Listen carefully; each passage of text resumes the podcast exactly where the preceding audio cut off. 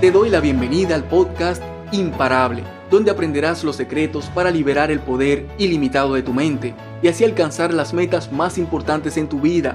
Soy Roberto Nova, neurocoach y especialista en inteligencia emocional para la alta productividad. Y mi objetivo es enseñarte cómo funcionan tus pensamientos, tus emociones y tus acciones en el día a día y proporcionarte las técnicas y recursos para optimizarlos y transformar tu vida desde adentro hacia afuera. Si quieres aprender a tener dominio total de tu mente para ser más feliz, maximizar tu rendimiento y expandir tu influencia, este podcast es para ti. Me alegra ser tu coach en este proceso hacia volverte imparable. En tu trabajo te acaban de asignar la revisión y organización de un montón de papeles para poder archivarlos en el lugar correcto.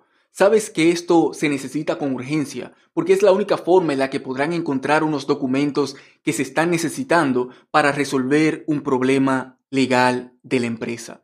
Pero sabes que ordenar tanto material te tomará al menos una semana.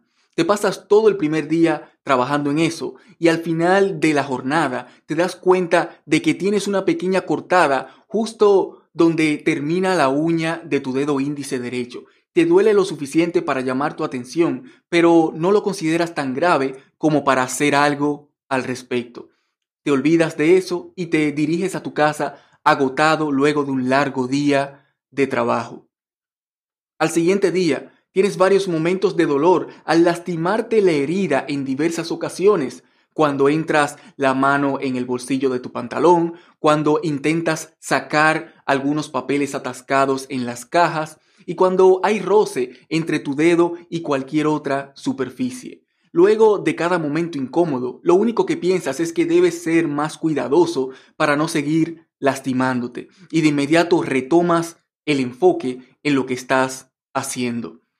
Así pasan los siguientes días, lastimándote sin querer una y otra vez y siempre recalcando en tu mente la importancia de tener más cuidado y sabiendo que cada vez que te lastimas estás alargando el proceso de cicatrización.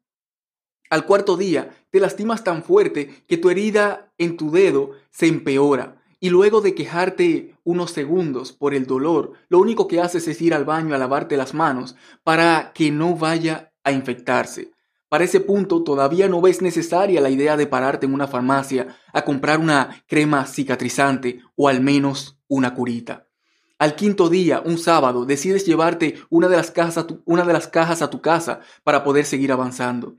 En tu habitación, por casualidad ves una cinta adhesiva y se te ocurre una idea. Colocas un pedacito de papel en medio de un trozo de la cinta adhesiva y envuelves tu dedo. Solo remueves tu curita hecha en casa para bañarte y lavarte las manos, pero para todo lo demás, especialmente para el trabajo que continúas haciendo con los papeles, te la dejas A las 24 horas tu dedo está mucho mejor. A las 48 horas está casi como nuevo.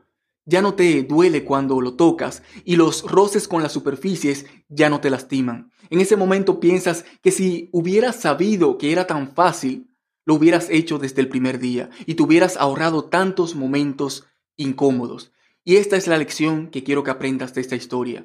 Querer enfrentar lo que te duele mientras tienes una herida abierta no es señal de valentía ni de madurez, sino de ignorancia y de estupidez.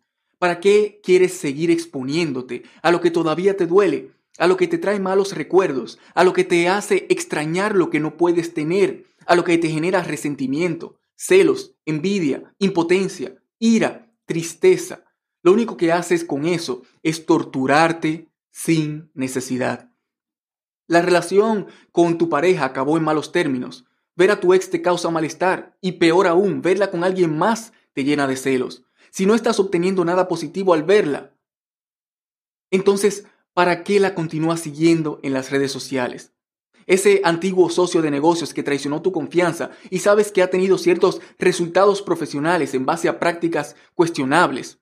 Si ver sus publicaciones y, y enterarte de las cosas que está haciendo te frustra y te causa indignación, ¿Para qué sigues pendiente de él? ¿Para qué preguntas y averiguas sobre cada paso que da? Ese cuadro en tu casa que te recuerda a un ser querido que ya no está contigo y te trae tristeza y amargura cada vez que lo ves, meses o años después de su muerte, ¿por qué no lo has quitado de ahí? Verás, la pérdida de algo valioso o el final de una relación importante para ti innegablemente tendrá un impacto negativo en tus emociones.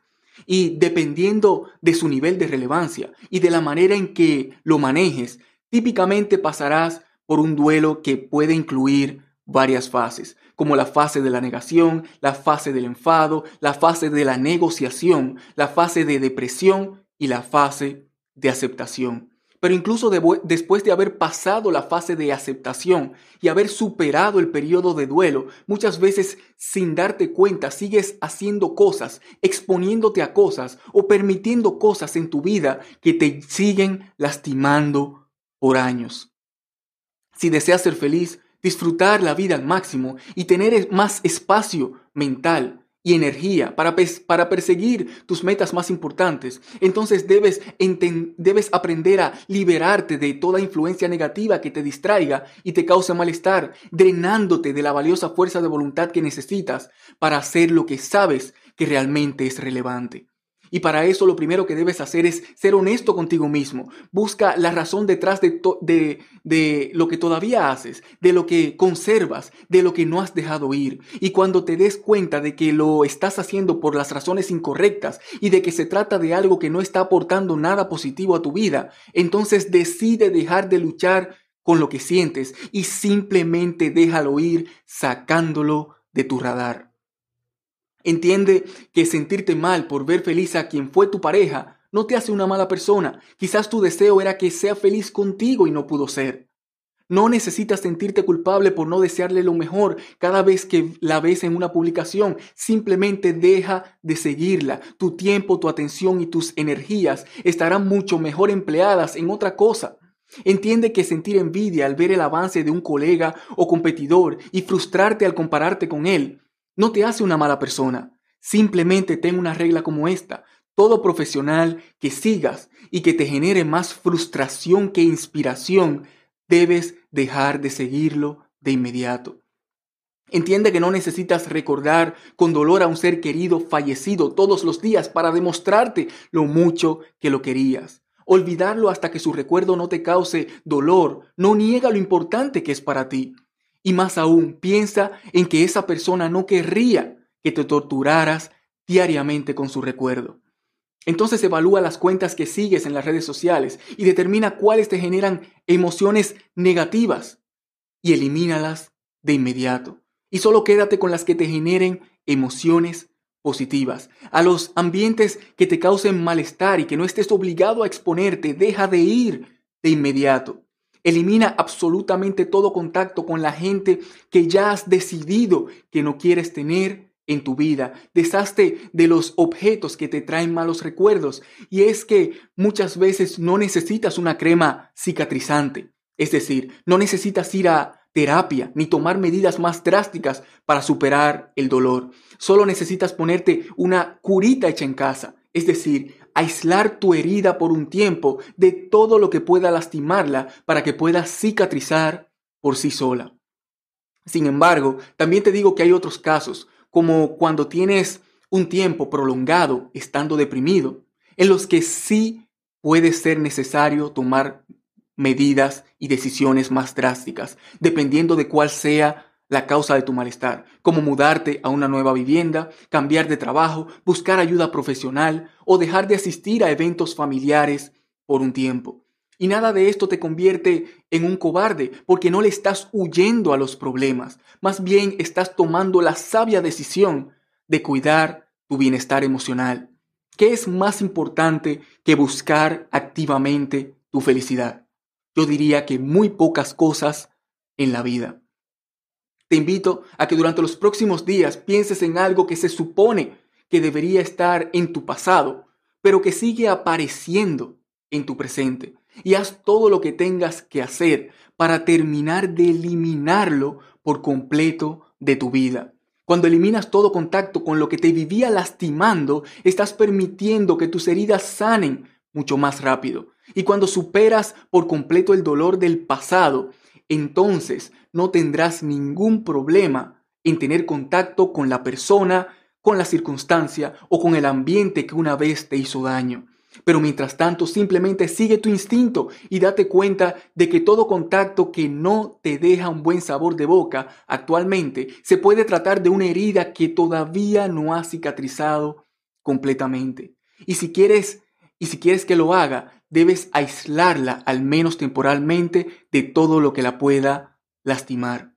Me encantaría que me comentes qué piensas sobre este tema y los resultados que vas obteniendo al poner en práctica estos consejos. Comparte esto con esa persona a la que sabes que le va a servir. Y si quieres tener dominio total de tus emociones y aprender a liberar el poder ilimitado de tu mente para alcanzar las metas más importantes en tu vida, visita inteligenciaemocional.online. Soy Roberto Nova, hasta la próxima. Mientras tanto, disfruta la vida, desarrolla tu máximo potencial y comienza a dar los pasos para dejar un legado de un mundo mejor. Bendiciones.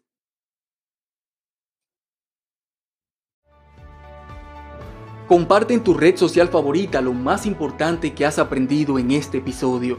Mencióname y te agradeceré personalmente por compartir este contenido que puede ser muy útil para tus familiares y amigos.